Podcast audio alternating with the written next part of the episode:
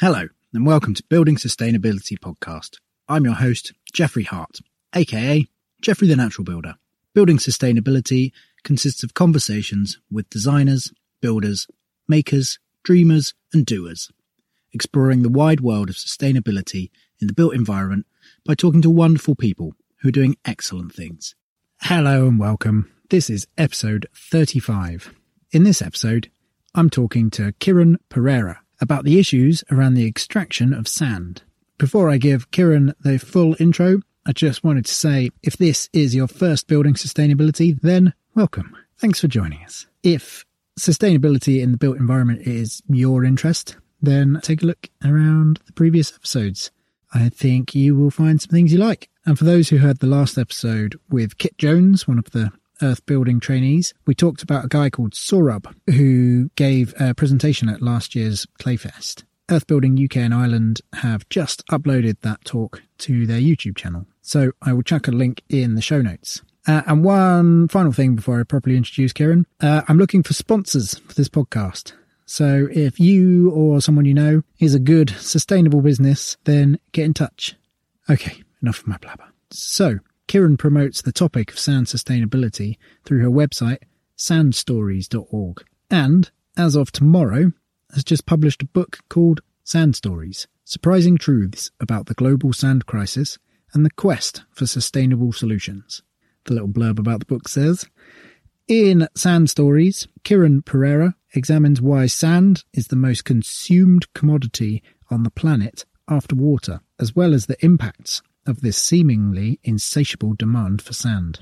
So, we talk about methods of extraction and the issues that come from them. I was definitely encouraged by Kiran's optimism in the face of an issue so very large. And in fact, this conversation starts with me explaining why sand sustainability was an issue too far when I discovered it and that I couldn't get my head around it. Um, I should say as well that I only noticed when I listened back to this, but I think Kiran calls me an architect. I'm not. I am just a lowly builder and very happy at that too. Good. Enjoy the episode, and I will be back at the end.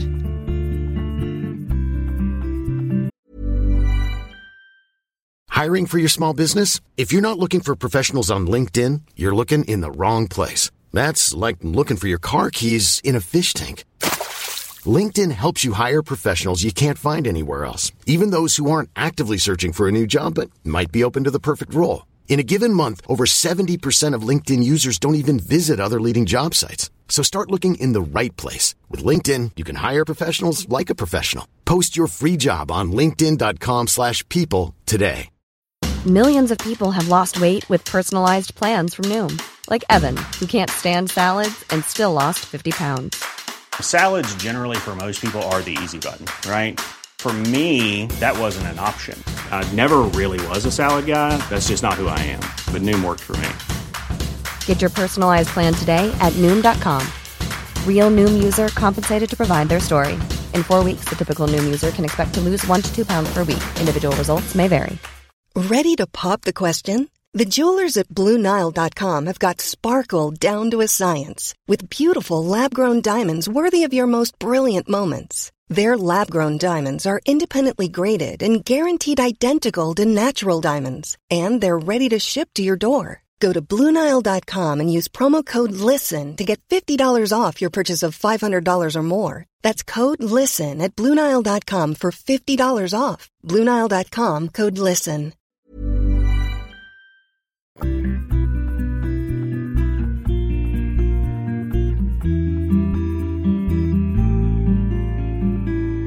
My introduction to the idea that you know, there was a sustainability issue with sand uh, came a few years ago, and I was in the middle of, of building a, a big eco home, and to be given this knowledge that actually there was there was issues in sustainability for sand was too much to take on. Uh, I felt like I was, you know, doing everything I could to make this super insulated building using local natural materials, and then suddenly it's like, oh no, sand is now the the thing, and I just couldn't deal with it. You know, it was one one step too far. Yeah, I understand.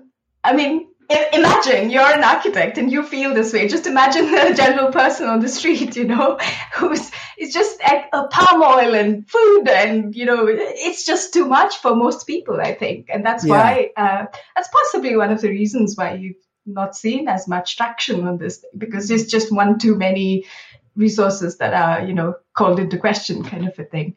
Um, yeah. yeah, but there, but there are solutions, and that's what I'd like to drive home. Yeah. Great.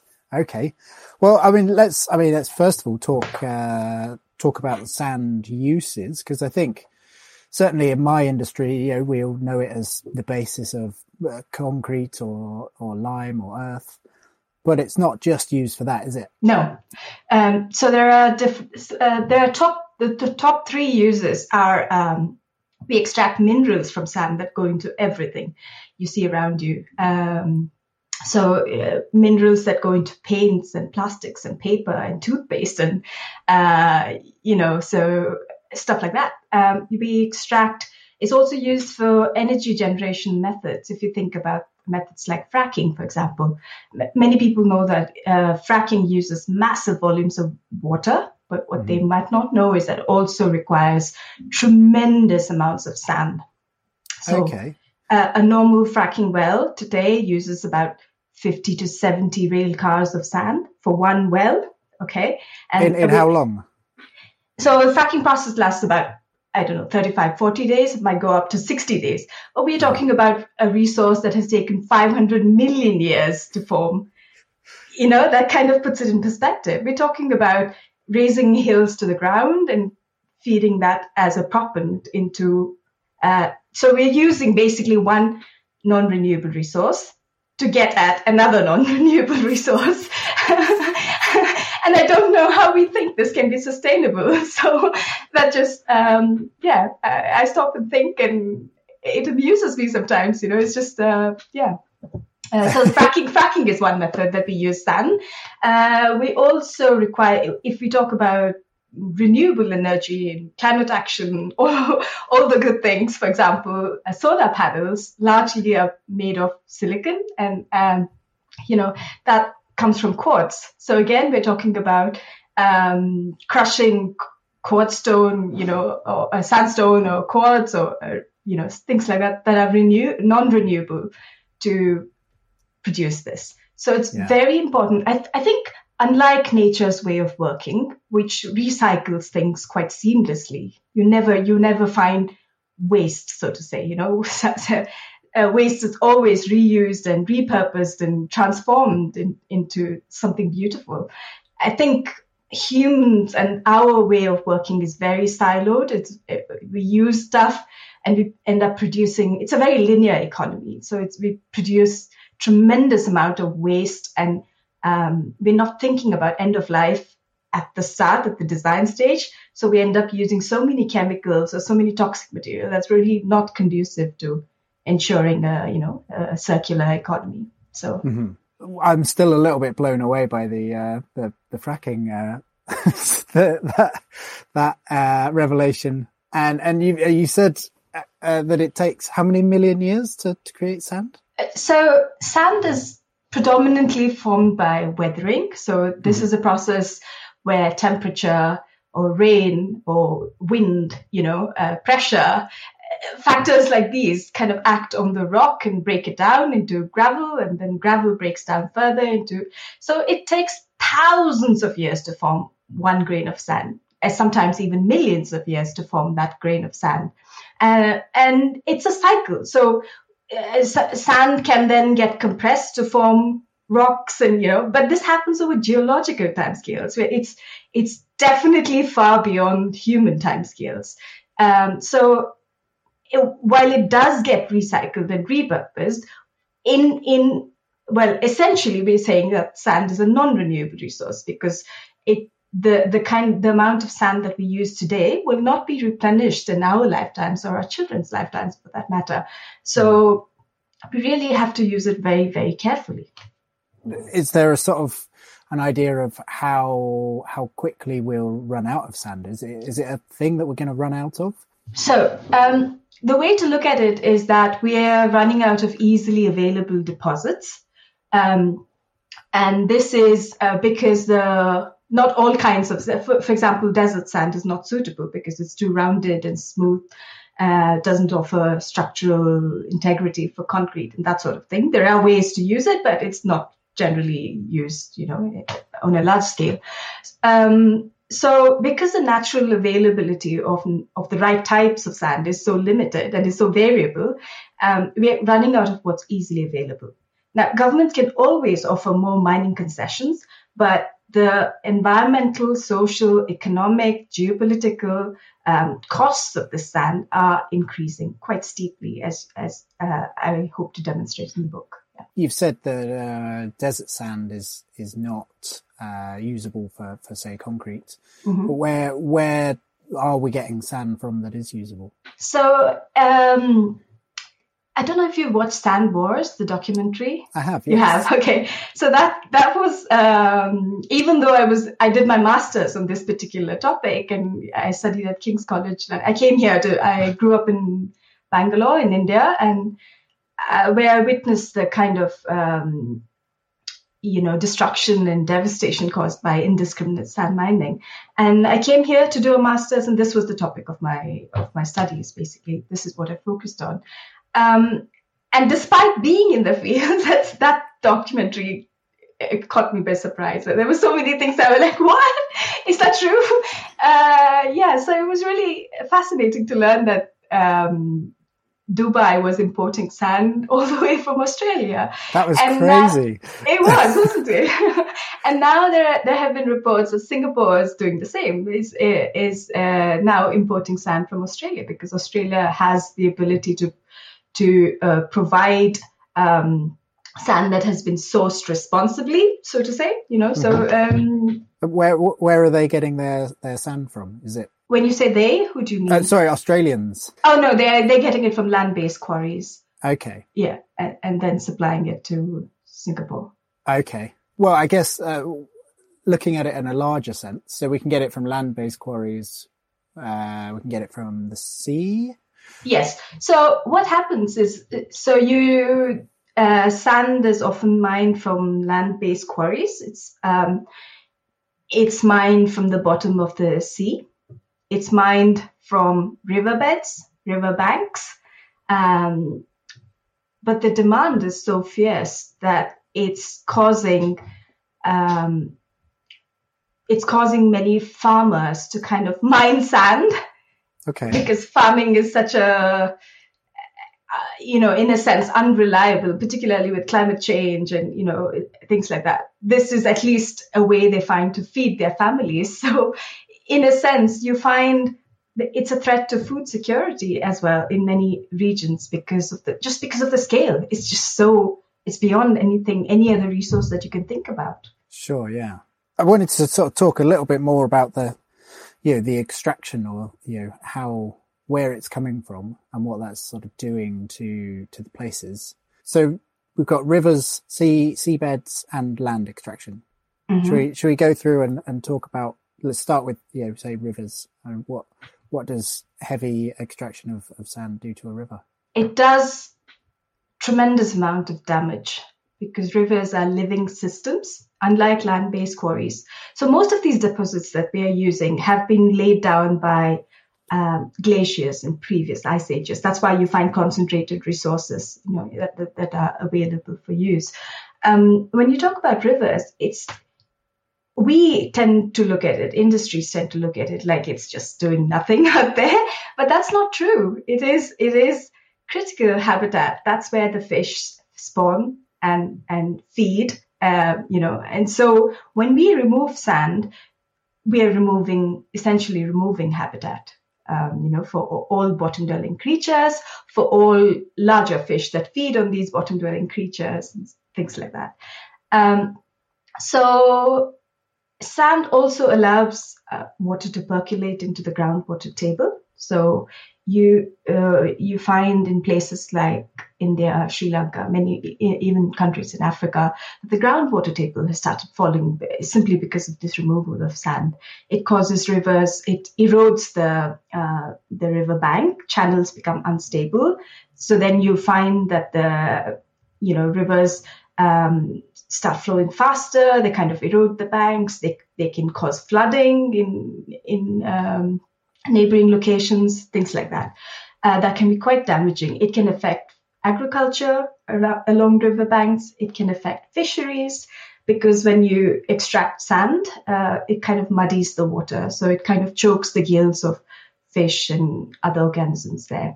Um, species that are mobile tend to move away, but it, they still lose access to food sources and, and to spawning areas, you know, things that they had before that they no longer have now.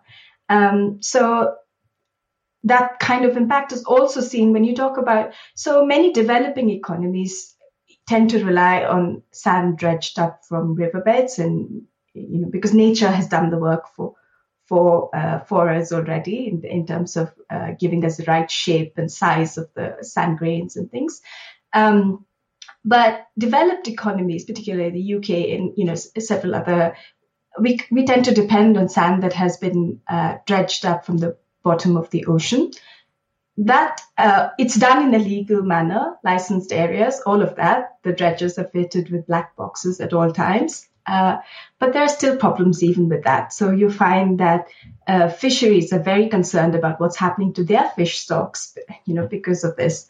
They are forced into tighter and tighter areas where they have to uh, fish. And so there's increasing competition for in a smaller amount of space kind of a thing, you know, so it affects them and their livelihood as well. Um, dredging is, to put in, in very simple, simplistic terms, it's, it's a kind of, uh, imagine using a vacuum cleaner to kind of hoover all the sand that's there, you know, that's pretty much what a dredger does. So it kind of uh, vacuums up everything that's there uh, uh, in that particular spot.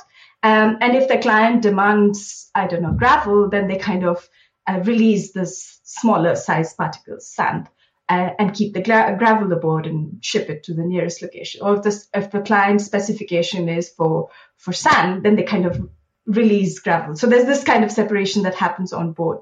But this kind of uh, uh, process can again cause a lot of turbidity in the water. It can affect it can affect corals, for example. It can um, smother them. So then it it it cuts off life giving sunlight. So you know, and that's a problem mm. for uh, for life beneath water. Um, in the UK alone, since 1955, we have extracted over 500 million tons of sand and gravel. Um, that's a lot, you know. yeah. It's it's it's a lot. It's a and if you think about this resource is not going to be replenished, um, can we continue in this tra- trajectory? Is a question that we all need to ask ourselves. Yeah. Uh, what kind of world are we going to leave behind for future generations if we continue along the same path? Yes, it's done legally, but it's still a resource that will not be replenished.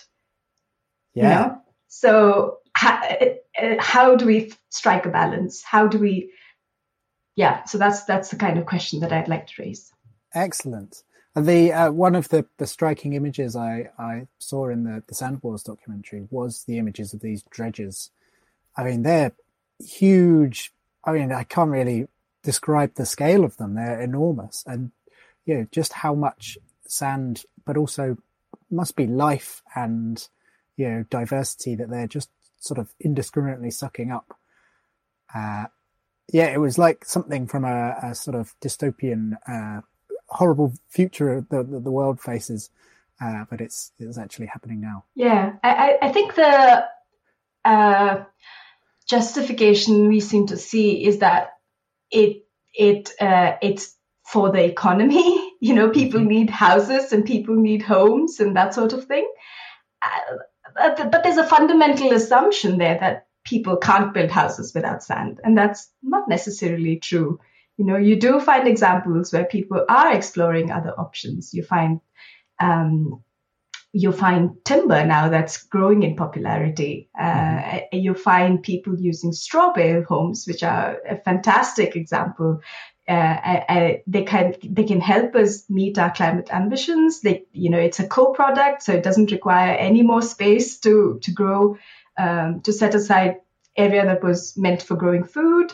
it's a product that's usually wasted. So, you know, there's so many examples. We just need to put on, think creatively. I think humans are incredibly creative and we can come up with solutions. It calls for political will, it calls for collaboration. Um, and it, I think it's possible. Yes, it's uh, it's very difficult. I'm sure the uh, the people doing the dredging uh, and probably every step down the line are making probably a sizable amount of money. And why would they why would they want to change? That's a million dollar question. yeah, I, think it also um, kind of feeds into the economy. So you know, export of these these resources is also a key uh, economic um, focus of the government. So uh, I think there's a great need to really look at governance structures and, and examine um, who's benefiting and how and at what cost. Yeah. So who we'll come back to that. Um, mm-hmm. uh, but uh, who owns the seabed? Um, so the Crown Estate does. Okay. So it's so the Crown Estate is what licensing parts of this the seabed. Yes. Yes and, and it's it is uh, I do want to stress that it's done legally and it's done uh, you know with tremendous um, so there so um, there are pre-dredge surveys that happen and post-dredge surveys that are also meant to happen. Um, I think the bone of contention for many community organizations is that the project promoter, who's a dredger, dredging company, they they are responsible for not only reporting the problem, but also finding solutions. They are responsible for sourcing, finding, commissioning, paying for the environmental impact assessments. So, um, is it really is it really neutral? Is it really you know uh, something that we can depend on? Is a question that many community organizations are asking. Mm-hmm. Um, and many uh, regulatory agencies now work on a project approach, so they, they cannot undertake any activity unless somebody agrees to pay for it first, either industry or government. And um, that kind of uh, puts them in a very tight position, if you will. Um, so we definitely need to look deeper into this. Yeah. So it's it's my understanding. Well, you've said in the UK we've been uh, dredging from the the seabed. Is not that... all? Uh, there are land based quarries as well. Yeah. Okay. Oh, yeah. We were going to talk about land based quarries. So that's um, how does that work in in terms of how is uh, how is the the sand extracted in the in the UK? Yeah. Uh, so um, there are sites of. Um, um, there are specific allocated sites and um, uh, you know there are different regulatory agencies that look at whether um, this falls under you know protected area things like that. And um, um, quarries are given specific you know specific number of years and stuff like that. And uh, I imagine they are enforced as well. So, mm-hmm. yeah. And then, I mean, in terms of uh, just the sort of physical act of, of that, are they removing, are they quarrying rocks and then breaking them down? As well. It's not an either or. So yeah. all this thing, uh, yeah, rocks are crushed to, to, to get uh, aggregate of the required size. You do find sand being quarried. You do find um, gravel being extracted from. Okay. And is that, it seems like that would be a less destructive uh, way of of getting sand than say a, a riverbed or you know in terms of uh, wildlife sort of you know in the way the way that water moves and things like We'll be back after a quick break. Hey there, I'm Mick from the Mick and Pat Show. That's right, and I'm Pat. Looking for a podcast that's like catching up with old friends? Well, you're in luck. We're here to bring you weekly doses of lifestyle commentary, discuss culture and politics, and top it off with the occasional beer and film reviews. But it's not just about us, we're a community. Our listeners are our kin, and we let you all have a say in what we discuss. So saddle up and join the conversation at the Mick and Pat Show. You can check out our website or find us wherever you get your podcasts. Yes, so r- rivers are definitely they're living systems. So when you tamper with something, you know you you can't predict what else will change. So uh, it's definitely safer to get it from land-based quarries, but of course these need to be carefully controlled. Um, in in in the UK and many other parts, the, these are mostly controlled, very controlled spaces. But in uh, places like India, for example, quarries do spring up you know, in protected reserves or unregulated zones. So um, yeah, they, it's I can't say I can't you know you can't use a blanket statement that says extracting sand from land is better because there are all these the context is critical. Yes, absolutely. So uh, you you spoke a little bit about the the sort of unregulated uh, extraction that's going on in India. Yeah, what's happening there? Sand is uh, the new gold. Right. So sand is, yeah, it's uh, it's it's such a critical resource for concrete, and concrete has become the kind of uh, people aspire to concrete buildings, you know. so um, it's um, so you because because sand is such a a necessary part of concrete, six, sand and gravel, 60 to 70% or 70, 75% of uh, uh, concrete by volume. So it's um, even glass, for example, flat glass requires, you know, any, any batch composition of glass is about 70% silica sand. So uh, it's such a, a necessary component that you find, um, and yet at the same time, everyday uh, conversations rarely talk about sand. The only time we talk about sand is when we want to go on a holiday, we're planning a beach, you know, holiday, that sort of thing. So it's uh, this kind of, um, I don't know, it, it, it, seems to fall in our blind spot somehow. Um, and so it's been quite easy. There's a sand mafia. I don't know if you've heard of it. It's quite uh, shocking that that you find people getting killed and um, threatened, intimidated, uh, really horrifying things. Uh, and and the and the cause is sand. Yeah. That's really um, yeah. It's kind of it's hard. To, it's you know if you're looking for a topic where fact is stranger than fiction, I think this is it. yes. Um. So I was reading on your website that uh, sand is the the third biggest global crime. Is that right? Yes, that's what um, this organization in Brazil has uh, has has found out. Uh, there's more, much more research needed on on uh, this particular topic. Yeah. I imagine, imagine um, going forward, we'll get to see more. Yeah, I mean that seems it seems crazy. I mean, how's that?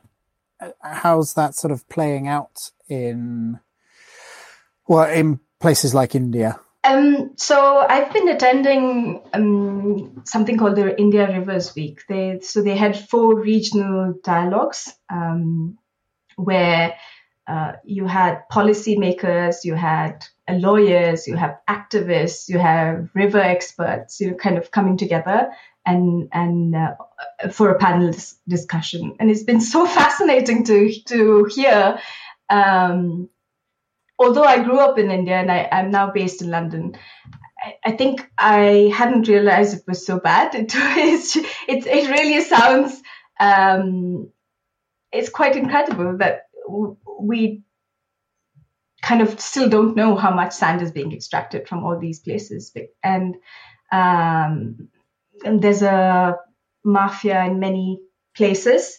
And sometimes in other places, we call them the mafia, but they're really the they're really people who live in that region. You know, they're really the locals who, for who, for want of a better uh, livelihood or for want of a better way of feeding their families, they have no option but to kind of mine sand and yeah. Uh, so I think we need to think about how we can uh, provide employment and and and a livelihood for thousands and millions of people without yeah. you know destroying damaging the environment Yes, uh, there was a fascinating story um, on your uh, the crowdfunder for your for your book, you gave us a sample uh, section of text, and there was a story about fisher fishermen who are no longer fishing for fish but fishing mm. for sand.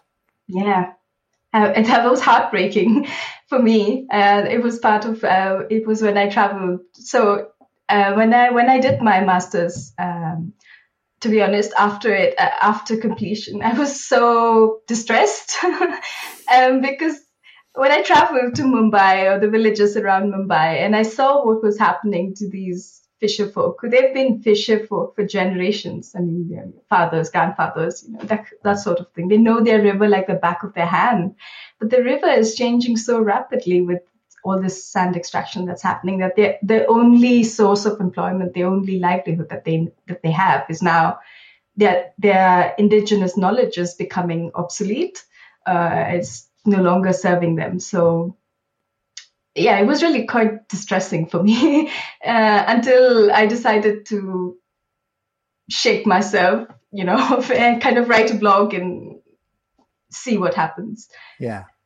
And that's how it brought me into contact with Denis uh, Delestrac, who was making Sand Wars, and uh, he invited me to be interviewed for Sand Wars, and I've never looked back ever since. So it's been, yeah, it's, it's been an interesting journey. I'm, I'm, I'm learning so much each day, you know, it's just incredible. This topic is, it branches out and touches so many aspects of our life. I don't think I'd ever get bored of sand.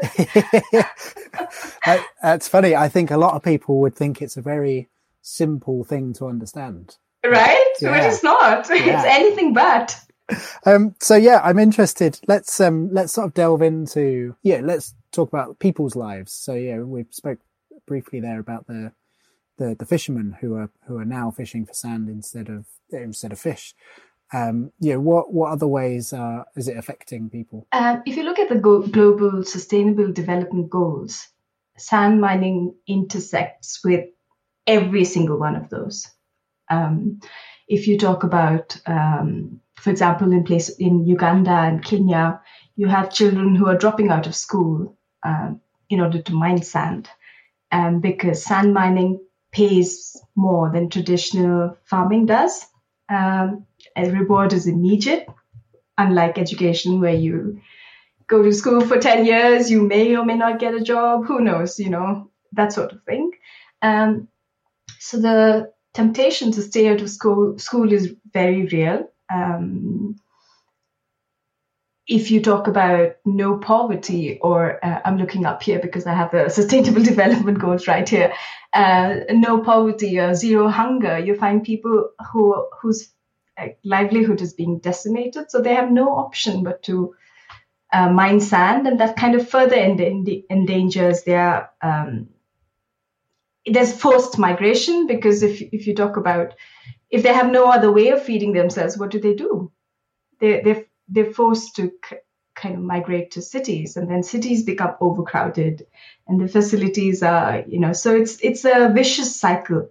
So um, the, these are people that have lost their livelihoods due to sand being extracted. Then yes, to the only way to survive is to then extract sand themselves. Yes, oh, and and and, and Yes.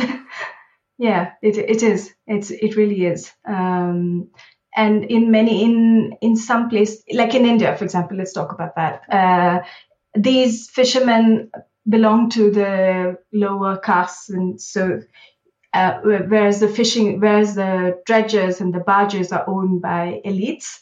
Um, and so the police are very, very um, reluctant to kind of lodge FIRs and complaints and things like that. But without a registered compla- complaint, police complaint, these people cannot get bank loans to repair their nets or the, repair the, you know, broken boats or things like that. So it drives them deeper into poverty. They're forced to go to money lenders to kind of uh, make ends meet. And then that causes, you know, a whole spiral of indebtedness for generations. They are locked into this vicious cycle. Uh, so yeah, it, it really policymakers need to take all this into account uh, mm. because it's not reflected in the cost of sand at all. Oh, we've talked a little bit sort of social and economic. Um, what's what's happening sort of in terms of well, I've seen seen sea erosion and and sort of big dramatic images of, of uh, coastal towns kind of falling into the sea.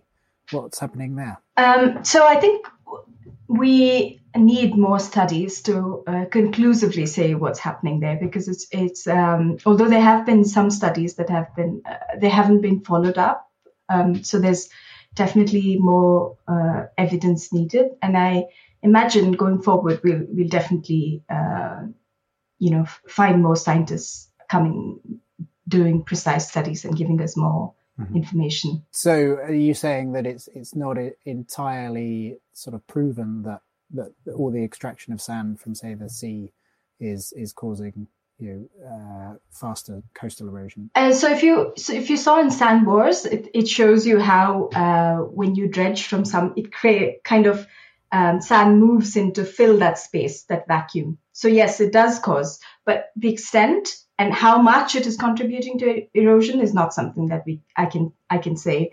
Uh, this is I think something that requires further study, and I imagine um, I, I, also imagine it depends on location, um, the kind of sand, uh, kind of aggregate that's being extracted from that particular place. Um, yeah, so uh, I imagine we will uh, find out more in, in the coming years. Okay. Uh, so the UNEP has released a, a, report, a global report in 2019. I'm not sure saw it's sand and sustainability, where they talk about how uh, the scale of the problem is so huge that it's one of the biggest sustainability sustainability challenges of the 21st century.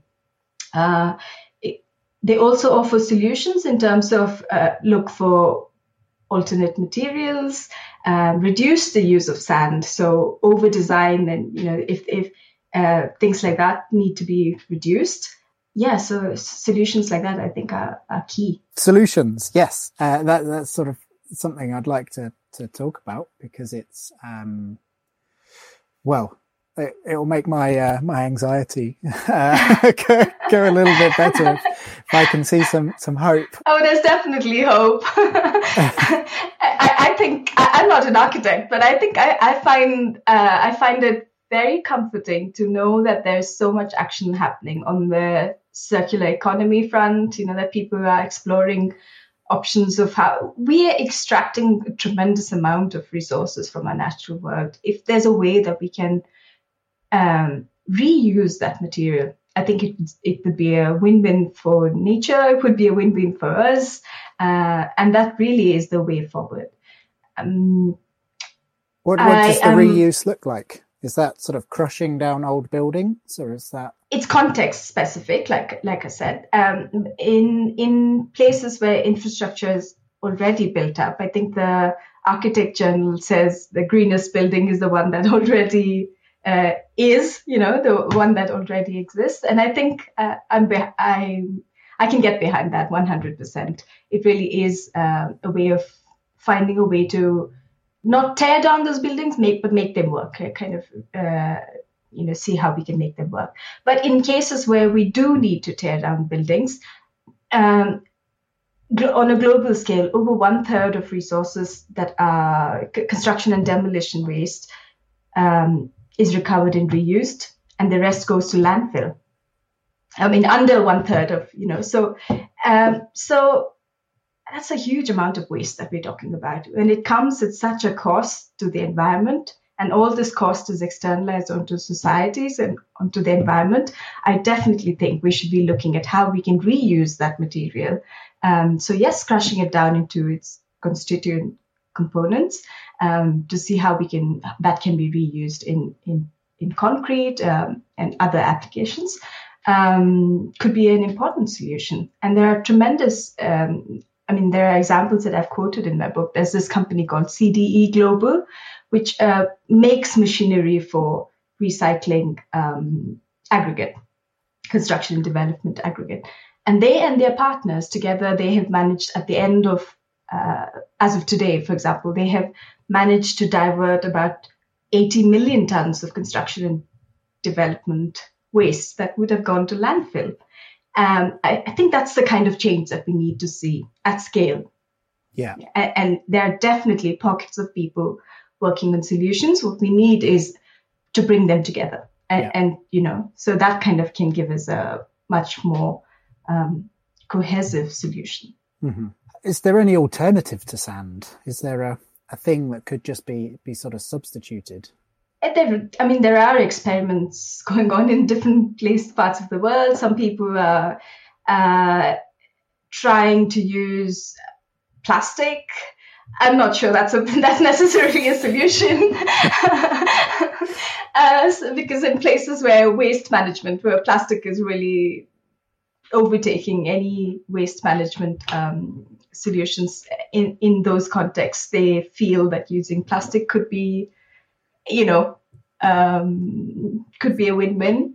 Uh, debatable, but some people are trying that. Other people are trying uh, to create aggregate with rubber tires.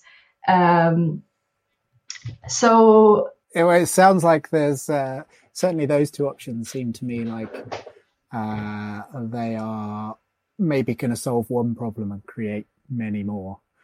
Uh, possibly, yes. That's yeah. why it's so important to look at the big picture before we, be, we you know, decide on solutions. yeah, Absolutely, yeah. great. So, yeah, what can your regular builder do? Uh, you know, someone maybe doing up their own home or like changes that we can make on a on a small scale.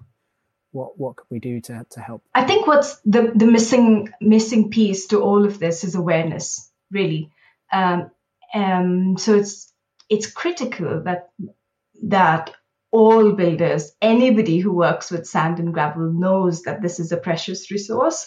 It's not going to be replenished in our lifetimes or you know future generations. So it's really really important to treat it like that, um, and that means not just having these discussions, but also uh, seeing if you can explicitly use, like specify the use of recycled sand. Um, that would be that would be huge. You know, when you see that there's there's uh, demand, supply automatically finds a way to to meet that demand.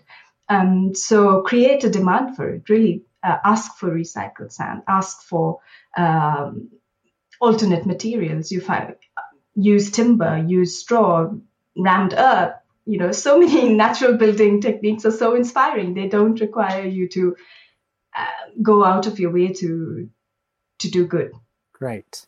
Well, I, what I probably should have asked you at the beginning, actually, um, it says on your, your website that you experienced the, the sort of troubles of, of sand extraction firsthand in India. What what was your experience of, of that? Some of my earliest memories have to do with uh, going out to fetch water, uh, to help my family to fetch water at the public tap. Uh, and this we had to wake up at two or three in the morning to go and there were there was always a queue lots of people at the public tap pushing fighting you know it's it was really something that left a deep impression on me um, I mean, we moved houses and life became more normal in air quotes, you know, that sort of thing. Um, I didn't think too much about it until the point when I decided to study further and then kind of look back um, and realized how, what a formative experience this was because um, removing sand from sand and gravel from riverbeds really uh, impacts the water table. It impacts um, so it, you know it can be it can cause um, much more damage than we are aware of at the moment. Um, that that was one example. Also, when I was actually uh, doing the field study for for a master's dissertation, and I visited these places, um, there was a point when I when the local activist guide was taking us around, we had hired a taxi to go, and I write about this in the in the book. I we had hired a taxi, and um, we were standing on a bridge all of five minutes, and the guide was pointing at illegal embankments that had been built into the river, so that the barges could be unloaded onto trucks, and you know it could be the sand could be shipped off to market easily, all illegally, of course, and within five minutes, you had a youth on a motorcycle, you know, uh, who who was relaying a, a, description of us, of my brother and I, and my, the driver and the car license plate to somebody on the telephone. It was intimidating is a is a is wouldn't do it justice. You know, it was like wow, five minutes, um, that that sort of thing. It really left a deep sense of unease. It's just we're just talking about sand, and that can get somebody into trouble. Mm-hmm. You know, so it, you can imagine the kind of um, how important a resource this is. So Yeah. it's really, really critical to find alternatives to use renewable resources.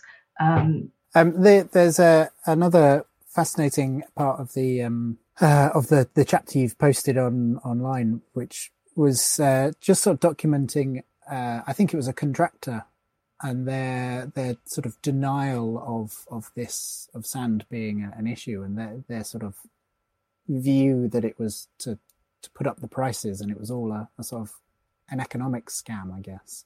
mm. Is that is that a thing that you've you've run into a lot? That sort of? Unfortunately, uh, uh, unfortunately, yes. I, I think the supply chain is so extended. You, we do, we really don't. Architects really don't know where their sand and gravel is coming from. Neither do you know. So it's just uh, uh, because there are so many players involved in the supply chain. It's hard to believe what you don't see. Hmm. You know, um, but it is the truth. Uh, it, it's just um, the scale is unlike any other resource. Well, I think uh, I think that's why your your book and the work you're doing is is so good because it brings it into you know human levels and human interactions. That's really important for people to to actually understand. Oh, thank you so much. That's quite That's all right. encouraging. Yeah.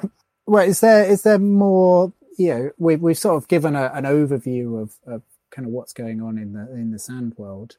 Is there is there more that people should should know about, or, or aspects that you think are really important to touch on? Um, I just reiterate that there are solutions. So it's important not to feel uh, overwhelmed. It's important not to put our heads in the sand, you know. uh, it's important to this problem is not going to get sorted or go away. You know, it's it's something that we need to look at, uh, face head on, and deal with it. Um, we are incredibly creative. I think um, we have tremendous amount of engineering proficiency. I'm sure we can come up with solutions and find a way, uh, find workarounds.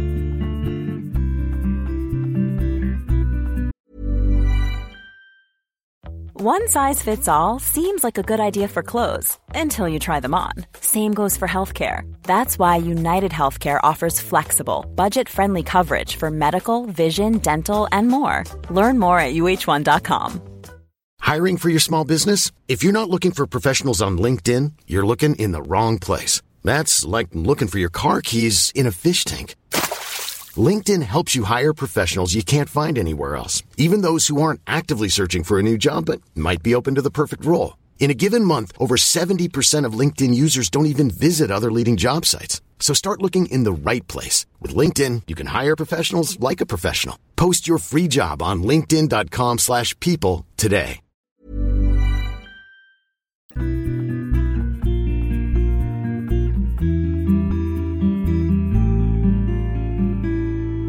Thank you so much to Kiran for taking the time to speak with me. Um, I know that she was very busy finalising details of her book, so to make the time was excellent. Um, it's released tomorrow, so for the vast majority of people listening, uh, it's already out. Uh, but for me, uh, I'm just going to have to assume that all the details you need to get your hands on the book are available at sandstories.org.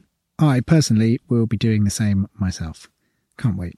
At the moment, actually, there's a free chapter available on her website, so do check that out. She's got a very enjoyable writing style. Um, okay, so before I go, just wanted to say a little more about my ask at the beginning of the episode for sponsors. Um, there are topics and directions I'd like to take this podcast. Uh, and I think if I can get a couple of sponsors on board, it will enable me to take on some travels to meet more people doing excellent things. Um, so I've got some ideas for podcast series within building sustainability. Uh, so, for example, looking at craft and crafters in more detail. I'd love to get a boat across to the US and, and travel across the US meeting some of their excellent people. Yeah, and, and maybe if I got a sponsor that could sponsor multiple episodes, that little influx of cash could enable me to do that. Who knows? Maybe even the sponsor isn't the right way to do it. And maybe there's a grant. If anyone out there is a, a grant application whiz uh, and knows of, of a pot of money that might be available to someone promoting sustainable causes, yeah, I'd love to hear from you if you can help in any way. Yeah, I'd, I'd, I'm really thoroughly enjoying making this podcast. Just needs a little bit of financial backing uh, to make it a sustainable thing for me. But we'll see. As always, uh, if you'd like to support directly, then you can head to patreon.com forward slash building sustainability. And if you can't do that, because who has spare cash at this time of year, mid pandemic, then please take a moment just to share this episode to anyone that might like it. Yeah, I think that's it. So thank you very much for listening right to the end. As a special gift, because I imagine most people switched off as soon as I started waffling, I just wanted you to know that right now I have a duvet over my head, and that's what enables this luxurious sound quality. There you go. That's our little secret. Don't tell all the others. Thank you, everybody. Till next time. See ya. Hi, I'm Daniel, founder of Pretty Litter. Did you know cats tend to hide symptoms of sickness and pain? I learned this the hard way after losing my cat, Gingy. So I created Pretty Litter, a health monitoring litter that helps detect early signs of illness by changing colors, saving you money and potentially your cat's life. Pretty Litter is veterinarian developed, and it's the easiest way to keep tabs on your fur baby's health right at home. Go to prettylitter.com and use code ACAST for 20% off your first order and a free cat toy. Terms and conditions apply. See site for details. Even when we're on a budget, we still deserve nice things. Quince is a place to scoop up stunning high end goods for 50 to 80% less than similar brands. They have buttery soft cashmere sweaters starting at $50, luxurious Italian leather bags, and so much more. Plus, Quince only works with factories that use safe, ethical, and responsible manufacturing. Get the high-end goods you'll love without the high price tag with Quince. Go to quince.com slash style for free shipping and 365-day returns.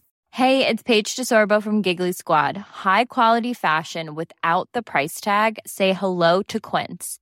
I'm snagging high-end essentials like cozy cashmere sweaters, sleek leather jackets, fine jewelry, and so much more. With Quince being 50 to 80% less than similar brands and they partner with factories that prioritize safe ethical and responsible manufacturing i love that luxury quality within reach. Go to quince.com slash style to get free shipping and 365 day returns on your next order.